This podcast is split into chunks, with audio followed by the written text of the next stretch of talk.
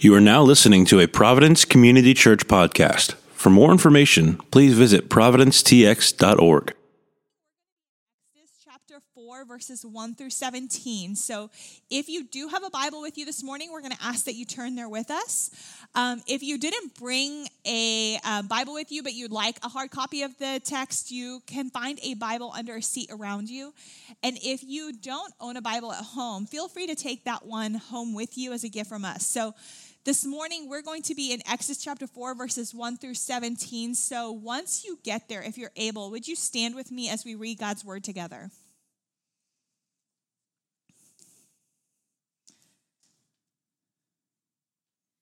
Then Moses answered, But behold, they will not believe me or listen to my voice, for they will say, The Lord did not appear to you. The Lord said to him, What is that in your hand? He said, A staff. And he said, Throw it on the ground. So he threw it on the ground, and it became a serpent, and Moses ran from it. But the Lord said to Moses, Put out your hand and catch it by the tail. So he put out his hand and caught it, and it became a staff in his hand. That they may believe that the Lord, the God of their fathers, the God of Abraham, the God of Isaac, and the God of Jacob, has appeared to you. Again, the Lord said to him, Put your hand inside your cloak. And he put his hand inside his cloak, and when he took it out, behold, his hand was leprous like snow. Then God said, Put your hand back inside your cloak. So he put his back, hand back inside his cloak, and when he took it out, behold, it was restored like the rest of his flesh. If they will not believe you, God said, or listen to the first sign, they may believe the latter sign. If they will not believe even these two signs, or listen to your voice, you shall take some water from the Nile and pour it on the dry ground. And the water that you shall take from the Nile will become blood on the dry ground. But Moses said to the Lord, O my Lord, I am not eloquent either in the past or since you have spoken to your servant, but I am slow of speech and of tongue. Then the Lord said to him, Who has made man's mouth? Who makes him mute or deaf or seeing or blind? Is it not I, the Lord? Now therefore go, and I will be your mouth and teach you what you shall speak. But he said, Oh, my Lord, please send someone else. Then the anger of the Lord was kindled against Moses, and he said, Is there not Aaron, your brother the Levite? I know that he can speak well. Behold, he is coming out to meet you, and when he sees you, he will be glad in his heart. You shall speak to him and put the words in his mouth, and I will be with your mouth and with his mouth, and will teach you both what to do. He shall speak for you to the people, and he shall be your mouth, and you shall be as God to him. And take in your hand this staff with which you shall do the signs. This is the word of the Lord. Thanks be to God. You may be seated.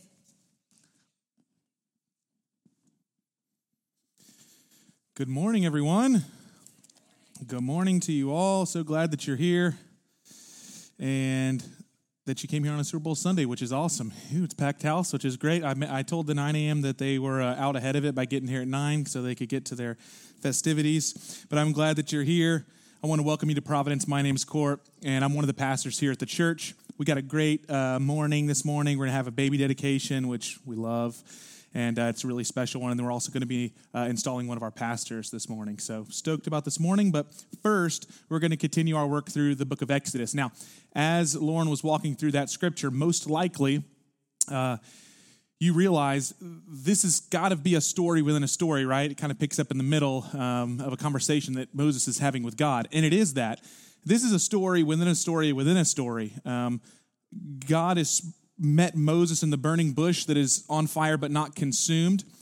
Chapter 3, God reveals to Moses his name, tells him that he is the I am, the self existent one. He does this to distinguish himself over and against the Egyptian gods that Moses had been trained in. And then in chapter 4, we're going to have this conversing between Moses and God. And particularly, we see the objections that Moses has to the commands of God, that he calls him to go and basically stand against the Pharaoh and Moses has some objections in that. And so we're going to pick up where we left off last week. But before we do, what I'd love to do is pray and ask the Lord to speak to us through his word. And so if you'll bow your heads, let me pray for us. Father, your word is timeless and true. Your word gives us what we desperately need when we don't even know what we want. We thank you now that we get to come humbly submitting to your word to find not just wisdom about life, but to find the very truth and life itself. And so we do ask, Holy Spirit, would you prepare our hearts? Would you open our eyes that we might see, open our ears that we may hear from you? And in so doing, my God, that as your word lands on our hearts, that it might produce a 30, a 60, a hundredfold harvest, that it might produce fruit in our lives for our good and for your glory. And we do ask it in Jesus' name. Amen. Amen. Okay, let's pick up where we left off. I'm going to start in verse number one, and I just want to kind of read this, and then and then we'll talk a little bit, and then I'll try to finish up the first 17 verses. so remember, God has commanded Moses now. Your call, now that you know who I am and I've revealed myself to you, is you're going to go to the Pharaoh and you're going to command him. The Lord saith unto thee, "Let my people go out of here." And and Israel uh, needs to know that I am the Lord and that I'm bringing them up out of this land. Here's Moses' response. Then Moses answered, But behold, they will not believe me or listen to my voice, for they will say, The Lord did not appear unto you. And the Lord said to him, What is that in your hand? And he said, A staff. He said, Throw it on the ground. And so he threw it on the ground, and it became a serpent, and Moses ran from it. But the Lord said to Moses, Put out your hand and catch it by the tail. And so he put out his hand and he caught it, and it became a staff in his hand. The Lord said, That they may know and believe that the Lord, the God of their fathers, the God of Abraham, the God of Isaac, and the God of Jacob, has appeared unto you. Again, the Lord said to him, Put your hand inside your cloak. And he put his hand inside his cloak. And when he took it out, behold, his hand was leprous like snow. And then God said, Put your hand back inside your cloak. And so he put his hand back inside his cloak. And when he took it out, behold, it was restored like the rest of his flesh. If they will not believe the first sign, or they will not believe you, God said, or listen to the first sign, then may they believe in the latter sign. And if they will not believe in even these two signs, or listen to your voice, you shall take some water from the Nile and pour it on the dry ground, and the water that you shall take from the Nile will become blood on the dry ground. Now, before we judge Moses too harshly, what we're going to get into here is a little bit where Moses can be perceived as a little bit smarmy, to say the least. God's going to get angry with him. But before we judge him too harshly, let's remember one fact God is calling him now to face down the leader of the most powerful empire the world had ever seen up until this point. He is the king of a ruthlessly dark state and could kill Moses with impunity without even blinking. If Israel doesn't even believe Moses, how can Moses expect that the Pharaoh is not just going to squash him out the moment he shows up to the palace? We must remember he fled Egypt in the first place because he had a threat from the Pharaoh. So it's not like, you know, I know it's, it's easy to read this and be like, Moses, why don't you just trust God? You know, it's, well, it's not that easy. It's not that simple. And maybe we would do well to have a little humility and think we might not be, you know, the warriors of faith that we think we would be if we were in his position. But nonetheless, we have to examine what's going wrong here with Moses. And so I want to start with these three signs. What is God's response to his first objection? And his objection is clear they're not going to believe me when I tell them this stuff. Particularly Israel, but also the Pharaoh, but they're not going to believe me. And so the first sign that God gives is that the staff becomes a serpent. The shepherd's staff is a common tool. It's used to corral the sheep and protect the sheep. So of course, Moses has this staff because he's caring for his father in law's sheep, Jethro's sheep in the fields. You know, sometimes the stubborn sheep would, you know, need a reminder to obey their shepherd's voice. Sometimes the younger sheep might need, might need to be guided uh, more closely. Sometimes the wolves had to be fended off by the staff, but ultimately the staff was to protect the sheep and to lead the sheep. And rulers of the time, rulers of the day, would have carried rods as a symbol of their authority. You know, you think back like uh, they even think about cartoons like Aladdin, for instance. You remember the creepy Jafar? You know, he, your daughter will marry me. You know, that's pretty much creepy. and he's got like the snake staff. You guys remember this? Okay, this is because this is very common in the ancient cultures. The rulers, Pharaoh, most likely would have had his staff. Uh, and Pharaoh also would have most likely, according to Egyptologists, had a turban with a serpent on his uh, on his forehead. And so these rulers carried the rods. They wanted people to know they wielded these rods as a symbol that they would do two things. They would, they would punish anybody who tried to come in and, and uh, invade, and they would also punish anybody from within that would try to stand against their rule. And God gives Moses a real life illustration of not just what's gone wrong with the world since Genesis 1, but in particular what's gone wrong in Egypt. The seat of authority, namely the Pharaoh's seat, has been perverted. The Pharaoh ruled like a serpent, not like a shepherd. The Pharaoh, more poignantly, is currently being controlled by the serpent from the garden, whether wittingly or unwittingly. And God wants to point this out. Now, I also want to, I want to show you that there's a little bit here of, of God showing Moses what he's going to call him to do by his power. If you remember, God, uh, Moses actually fled the Pharaoh because he heard that the Pharaoh was going to kill him. So he fled the serpent into the desert. God says, Grab your staff, throw it down on the ground. And as it becomes a serpent, what does it say? Moses runs away. And that, first of all, let's admit that that's also very relatable. Um, but he runs from the serpent, and what does God tell him to do? Go grab the serpent by the tail. That's the scariest part of this whole interaction, in my opinion. I mean, apart from talking to God in a bush, but go back and grab the serpent by the tail. And what does it do? Restores back to a staff. So God literally tells him, You go back and confront the serpent, and I'm going to restore to order for my people uh, that which has gone into disorder and perversion. Okay.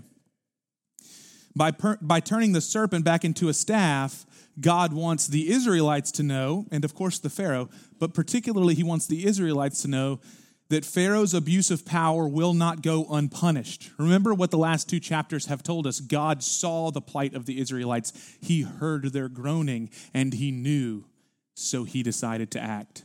God wants the Israelites to know he, he is not mistaken, he has not been hiding away, he doesn't not know what's going on, but he sees. Okay, the hand that becomes leprous.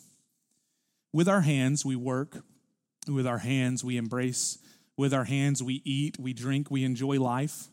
The hands are always used in the Bible as a symbol of our way of life. When we sin and we walk in wickedness, the Bible says that we ask God for clean hands and a pure heart. God cleanse us and we bring our hands. The high priest would come into the tabernacle or the temple and wash what? Cleanse his hands first. It's why whenever Jesus' disciples were walking through the fields and eating the corn, the Pharisees had such a problem because, because of what? A, they're doing it on the Sabbath, but B, they have filthy hands. And this was to be symbolized as these are filthy people. The way of life under Pharaoh had become diseased. God wants to bring that message. The Pharaoh's hands were unclean, ridden with death. Even though they were a prosperous empire, God was bringing a judgment down to say, You look prosperous from the outside, but your hands are filthy. God wanted the Israelites to know the plagues of ungodliness and idolatry that Pharaoh had led Egypt into and tried to coerce Israel into was going to be revisited on Pharaoh's own house if he refused to repent.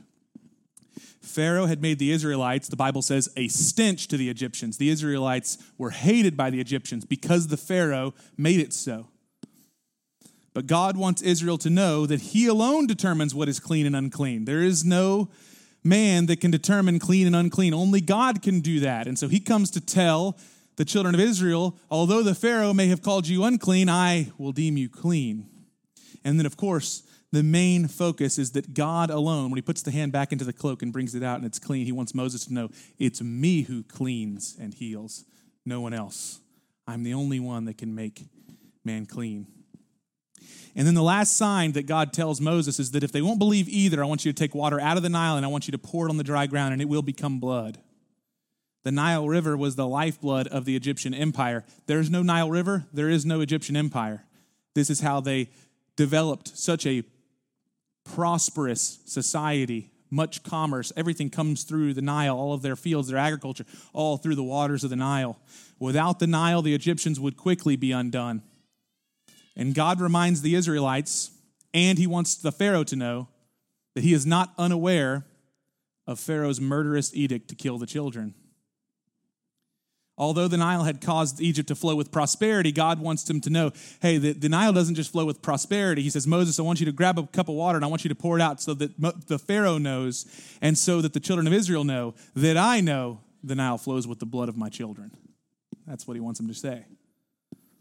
In other words, this will not go unchallenged. You see, the Pharaoh is the man, he's the, he's the leader of the world. No one's going to challenge him, and God is wanting to tell him otherwise. God intends to tell him he will be challenged. Now, Again, it's important to note that Moses' trepidation, even still, is not unfathomable. Like, if you flee to the desert and live there for 40 years, and then you come back and start telling people that you saw God in a bush, they might think you're crazy, right? I mean, you got to think about this. This, you know, Moses is like, you know, Doc coming back from Back to the Future with that hair. He's like, I talked to God. You know, it's like you might think he's a little nutty. But there's a second piece to this, which I think we should consider, which is this if you've never thought about just how undeserving you are to be the carrier of God's message, I dare say maybe we haven't considered it enough. It's madness that we would be considered the carriers of God's message. Why do I say that? Well, it's not just that we're too weak and feeble to confront the evil that's without us, because there's plenty of evil without us. And when you start thinking about the evil in our world, it's like, well, I'm not the guy or the gal. But number two, when you start considering the evil within, you think, well, what business do I have saying much of anything? If you've never had that moment, I would encourage it. It really helps. I mean, it doesn't it hurts before it helps, but it helps later. Which is, do I have any business saying anything about anything? And that's exactly what Moses is going through here. Lord, I am not the guy to bring this message. I am just a shepherd in the desert. I don't come from the right family. I'm not wealthy, I'm not popular, I'm not powerful. There's two things we need to remember that God wants Moses to remember, which is number one, the gospel is a message that confounds the powerful because God reveals his power to the lowly of heart, not the prideful, and through the lowly of heart. You see, sometimes we mistake it and we think that God might choose someone like Moses because like he doesn't have a very broad like he didn't have a ZipRecruiter to get a good field, you know? It's like, well, Moses, I guess I can deal with you. It's like, no, he meticulously likes using guys like Moses because then he gets the glory when the weak and the feeble are the ones through whom he takes down the most mighty. This is exactly God's way. It's not incidental, it's not accidental, it's primary.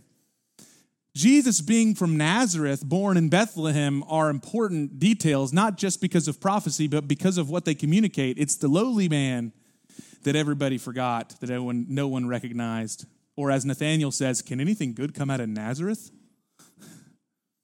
Well, just the Lord of all, you know.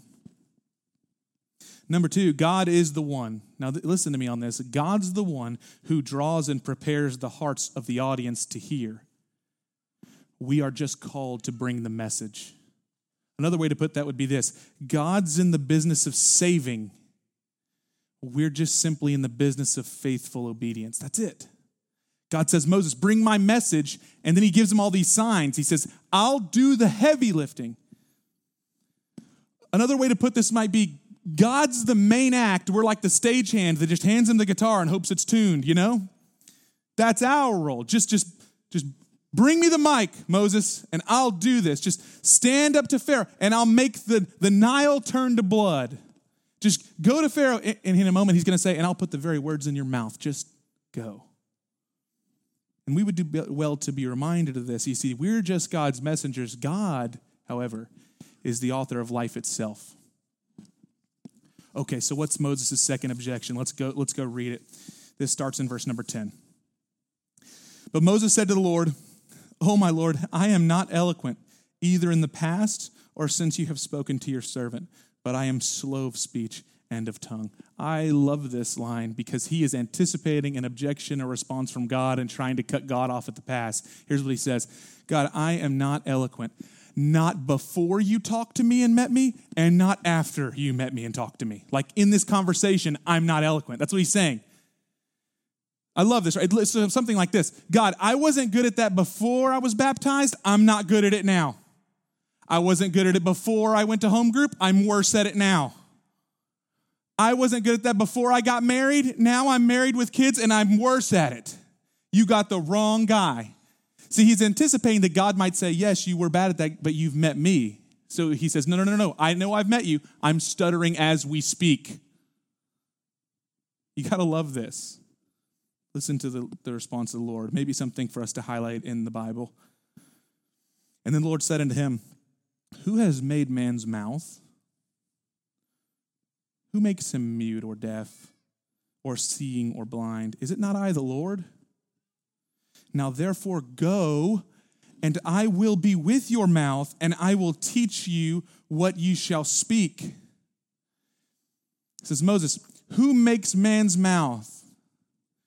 I'll put the very words I'm calling you to say in your mouth to speak them. This is, you know, I always go back to this, but this is the I'll tell you to fly and then I'll give you wings. And then I'll bring the air and I'll bring good weather. God not just commands, but then he permits and empowers that which he commands. He's saying, I'm going to be with you, Moses. You're forgetting your, your focus. Now, I want you to notice what Moses' focus was. First, it was on the audience. They won't believe me. Now it's on himself. There's only one place he hasn't put his focus, and that is where God continues to try to drive his focus on God. So Moses, the audience won't listen to me. Okay, I'll show you my power. I'm not eloquent. Yes, but I'll put the words in your mouth. Now, I want to read this last part here because, man, can you really understand Moses? If you've never been here before, then I'm, I'm happy for you, but man, this is really relatable. But he said, Oh, my Lord, please send someone else. So even after all that, right, he's, he's, he's experienced God.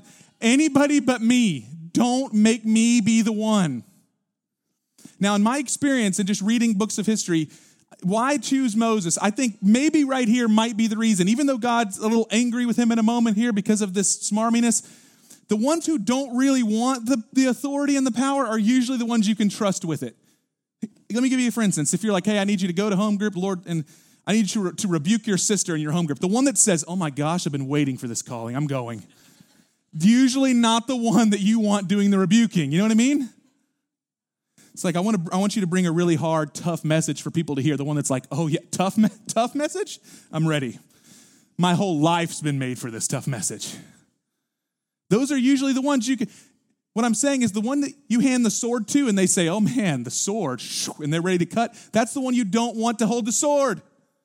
But the one who says, send anyone but me, you know that that one is the one that's going to be cautious. That's the one that's going to be careful. That's the one who's really uninterested in showing up to the Pharaoh's palace in the first place. So when they get the authority, they're very unlikely to be wielding it inappropriately. In all of Moses' life, the the only thing that we see from him that's even aggressive or, well, I'll say unrighteously unhinged as he strikes the rock. Other than that, he never strikes the people. Now, mind you, he ends up having to slay some people because of the golden calf situation, but we'll get to that later. To face down earthly tyrants is a terrifying thing. That's what Moses is dealing with. But let's not forget what this symbol really is teaching us, what the Old Testament is really teaching us in the New, which is to face down the tyranny of sin that seeks to rule over us in our very souls is terrifying even more. And that's the call of God, isn't it? The call of God to Moses is to face down the Pharaoh. The call of God to the Christian is to face down your sin and wield the sword of God's word to slay it and we might think, oh man, we got this. But if you really understood just how powerful the sin is, and not just that, but the Bible would say that there's this supernatural fallen angel that is prowling around like a roaring lion, seeking whom he may devour, and that he's after you too, that's absolutely terrifying. But it's only half the story. You see, Moses in chapters three and four, his experience with God, they are patterned and ordered chronologically for a purpose. God first reveals himself to Moses and gives him his personal name, and then he calls him and commands him to do that which he called him to do, and it's not inverted. Why? Because Moses needed to know who God was in order to gain perspective on who he is, that he might be obedient to God's call. See, apart from God being who he is, Moses has no business messing with any Pharaoh. He should stay in the desert. But if God is who he says he is, then he must obey. So it shouldn't be, I cannot do this, but God, you can do this, even though I can't. See, that's the key here. Now, I want to read another story. David King David gets this right in a way that Moses does not. I'm going to read 1 Samuel chapter 17. If you have your Bible, it's a right hand turn. It'll also be uh, most likely put up behind me. But 1 Samuel 17, uh, starting in verse 41. As you guys are turning there, I'll catch you up. David has a showdown with a giant. Okay? At this point, Saul is the king of Israel. He is a tall man, a strong man, a handsome man. He looks the part. Now, if you've read your Old Testament, you know that the kingdom gets ripped away from Saul and given to a man named David. It takes a very long time, roughly 14 years, for that to come to pass, from the moment that David's anointed to the moment he takes the kingship. But nonetheless, he does become king. But here we're picking up the story where King Saul, along with all of Israel's armies, are facing down the Philistine armies. And the Philistine giant, Goliath, has stood out in the valley of decision and said, Send out your greatest warrior and let him contend with me. And if I win, then we dominate your nation. But if you win, then you can dominate ours. And I guarantee you, you will not win. That's basically what the nine foot giant says. Well, Israel kind of agrees. They're like, yeah, I don't think we can win. So they're just basically trying to bide their time. They're like, we don't know what to do. We don't want to fight this guy. David so happens to show up from guess what he was doing? He was tending his father's flock like Moses. And he shows up in order to bring some bread and cheese to his brothers. He says, Hey, what's this? Uh, he says, What's this Philistine talking about? They tell him what happened, and David says, I'll fight him. Every person, his brothers are disgusted by him at this point. You know, he already thinks he's a king. And even Saul says, No, this, this giant has been a warrior since his youth, and you are but a youth. The Bible records David as ruddy, which I want you to know ruddy is I'm not saying it's an indictment. I'm just saying it's not exactly like a qualification for warrior. He's a ruddy boy. David says, No, I will fight him. He tries to put on Saul's armor. It doesn't fit, it's too heavy. So he says, Don't worry about this. I'll go out there without it. He has no shield, no armor, no, no uh, shield bearer before him, nothing. He ends up grabbing stones and pulls out his slingshot, and now he's going to go fight this giant. Now I want to pick up the story there. Verse 41. And the Philistine moved forward and he came near to David with his shield bearer in front of him. So not only is Goliath nine feet, but he also has a shield bearer in front of him. Now, I just want to point out every detail the Bible gives us up into this point just wants to underscore to the reader David has no business in this fight. He is physically outmatched. Here we go. The Philistine said to David, verse 43, Am I a dog that you come out to me with sticks?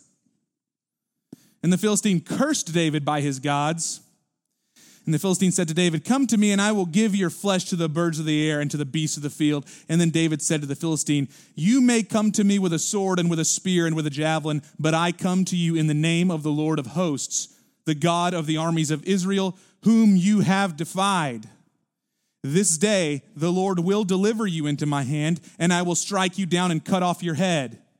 And I will give the dead bodies of the host of the Philistines this day to the birds of the air and to the wild beasts of the earth, that all of the earth may know that there is a God in Israel, and that all this assembly may know that the Lord saves, not with sword, not with spear, for the battle is the Lord's, and he will give me into your hand, into our hand. Now that's the kind of response you're looking for, right? Like David shows up and has he should sound like Moses, he sounds you know, like Saul, right? Like Saul should sound, like I'm a strong. But David doesn't look the part, has no weapons, has no business in the fight, and says, Not only are you going to lose, but I'm going to cut your head off, and all the birds are going to feast on the flesh of your friends. If a teenager came up to you and said that at Chick fil A, how would you feel? now, we obviously know the story is it happens exactly as David said it would. Our focus when God calls us to do a thing, even when we face insurmountable odds, is not to be on ourselves, but to be on the wisdom of God, the power of God, the ability of God. If God intends to put his name on the line, here's what you can rest assured He will not lose. When God says it is for my name's sake that I'm going to do a thing, you can go ahead. It doesn't matter how you show up. If it's for his name's sake, he will win. The Bible says it like this You and I, even when we're faithless, God remains faithful. Why? Because he cannot deny himself. He won't deny his own character. He says, Moses, I will send you to Pharaoh. I'm going to bring you out. Why? So that the world may know, so that the earth may know, so that Pharaoh may know I am the Lord and there is no other. Once God says this, friends, you can be certain it doesn't matter what the odds look like, he will win. In fact, the worse the odds, the better off for you. Because he likes to do things like that for his glory. Now, I have to mention this before I get to my last point, just because I think it's a big part of this story in Exodus, and we don't have tons of time to jump into it, but I just wanted to mention something that I think is not incidental to the text. God's response to Moses here when he says this is very gracious. He says, Okay, well, let's get your brother Aaron and let's get him involved. Now, there's a lot to be said about that. Aaron becomes the high priest, he becomes an intermediary. That's why you see Moses, you tell Aaron what to say, Aaron, you tell the people. There's a lot in there. But at its most basic level and fundamental level, what's our takeaway? God, in his mercy, gives us brothers and sisters in the faith to strengthen our resolve and to stand beside us when adversity might overcome us. If you've ever wondered why the church is important, why community is important, it's because you and I sometimes can't stand and someone comes alongside and fortifies your strength. Your weak need, and someone comes along and holds you up. Later in the desert, they're going to be in a fight with the Amalekites, and every time Moses raises his hands, the Israelites win, and every time he drops his hands, the Israelites lose. And he, he can't hold his arms up anymore because it's just so difficult and he's tired. And here comes Aaron, and here comes, uh, here comes uh, I believe it's Jethro, one of the others comes alongside and hold his arms up. And this is what's happening here. He sends him Aaron. Okay, but there's a skill here that I think we need to talk about. We got to do it quickly. The temptation here, every time God calls us to do something in the face of insurmountable odds, is to try and maybe think, I may need some worldly skills to accomplish this task. Like every time Moses has to face down some insurmountable odds, the temptation is to either try to bail out on that or figure out if, if Pharaoh's got his armies, maybe I need an army. If Pharaoh's got his chariots, maybe we need some chariots. What should we do? But instead, Moses is going to learn a skill. It's going to be a skill that's unlikely for him to learn. It's going to be a skill that you might think is unnecessary for you. He's going to learn the skill of faith. Trusting God is going to be the way that Moses succeeds. Moses is met time and time again with the Pharaoh denying him, and Moses will trust God and God will show his power. The, Egypt, the Egyptian armies will show up at the Red Sea, and rather than fighting them with the Israelites, Moses will stand and trust God, and God will defeat the armies of the Egyptians. It doesn't matter if Moses is facing down Pharaoh. Later, he's going to face down the grumbling Israelites. And even, even later, he's going to face down Miriam, his own sister, who's trying to you know, form a coup against him. Each time, Moses' faith will protect him. And I want to say this as we walk with Christ, you will inevitably be met with opposition and moments when it feels like you're going to give way. You're going to be crushed by the weight of the world. You're going to be destroyed by the attacks of the enemy. And in that moment, you're going to be tempted to believe a lie that the answer is to exercise some worldly skill to get yourself out of this predicament. I need to be a better speaker or orator so I can argue my case. I need to be a better fighter so I can punch back on these people who are doing this to me. I need to be a better investor, a better budgeter to hedge against the potential of poverty that's coming in to my life, the bad times that might come. I need to set the record straight, but these slanders are getting after my character. I need to go after them. I need to build a stronger posse because my relationships are starting to fray. It doesn't matter if we choose worldly weapons of warfare or if we even choose godly weapons of warfare. If we do either of those without faith, it means nothing. Our main focus is to be on God. Now, there's many ways in which we can grow in faith. You know, we can grow in faith in prayer. We can grow in faith through our knowledge of the word and ingesting the word. You can grow in faith by exercising humility. Grow in faith by exercising confidence in the gospel. All of these things are true.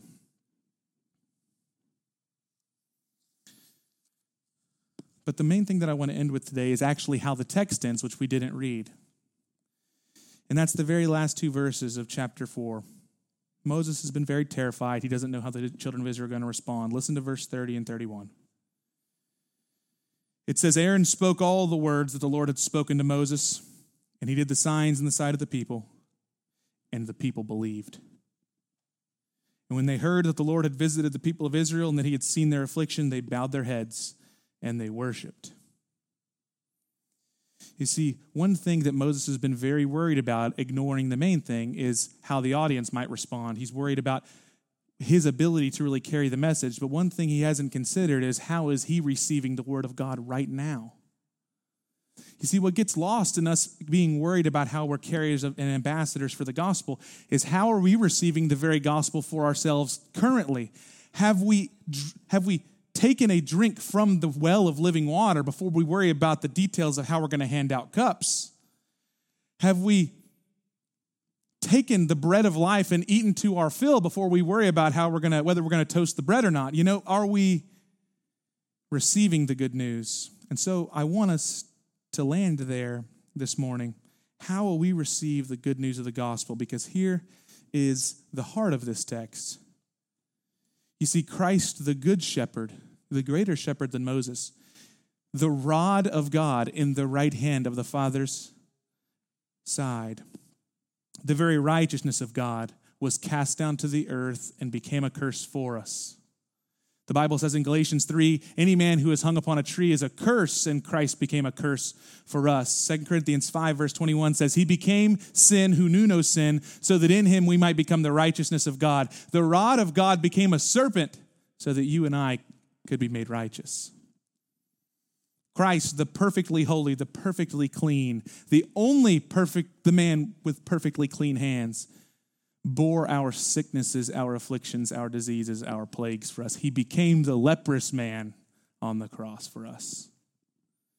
And finally, on the dry ground of Calvary, when a spear was thrust into the side of our Lord, water and blood hit the ground, the Bible says, and it was finished. Jesus fulfilled all that needed to be done. And in that moment, our taskmaster Satan was put on notice. He was the prince of the power of the air, and he had had his time, but now his days were numbered. Christ had redeemed his people. He had brought them out of the house of bondage, and now he was going to prepare a place for them. And now Satan had lost, and the name of God would be revered forever. And this is the news that Moses is bringing thousands of years before to the children of Israel without knowing its fulfillment would be in the greater Moses when he showed up thousands of years later. You see, Christ is the story. And the question is not about how we're going to carry it. The question is first, how will we receive it? How will we receive the gospel? My final thought is this you see, it's funny that the signs are given to Moses first for Israel, but those self same signs are given to Pharaoh. God doesn't create new signs. You notice that? He gives the same signs to Israel as he gives to the Pharaoh. And for Israel, their hearts are moved. They bow their heads, they receive the word, and they worship their God. But for Pharaoh, his heart is hardened. He will not worship God. And what this does is it lays out for us today the self same invitation or as the Puritans used to say, the same sun that melts the ice hardens the clay. And the question we have to ask is do we have ears to hear? Do we have hearts to receive? The gospel is extended to us now that we might be more like the children of Israel and receive and worship and not like Pharaoh and reject it. We need the good news. We need the good news. Let me pray for us. Father, may we be receptive now. You stand willing and ready to forgive. You stand ready and willing to empower us. And so, would you now help us to hear? Give us ears, give us tender hearts, give us eyes to see. Holy Spirit, now we ask that as we take of the bread and of the wine, that we would be reminded of the cross and just as Moses lifted up a serpent in the wilderness that might heal the children of Israel of their stings from the serpents, we now look to you, Jesus, who died and became a curse for us that we might be healed forevermore. And so as we sing, let it be true. As we pray, let us be earnest. But all in all, my Lord, we pray that we might live our lives in a way that please your heart bring glory to your name and bring us the joy. We ask it in Jesus' name. Amen.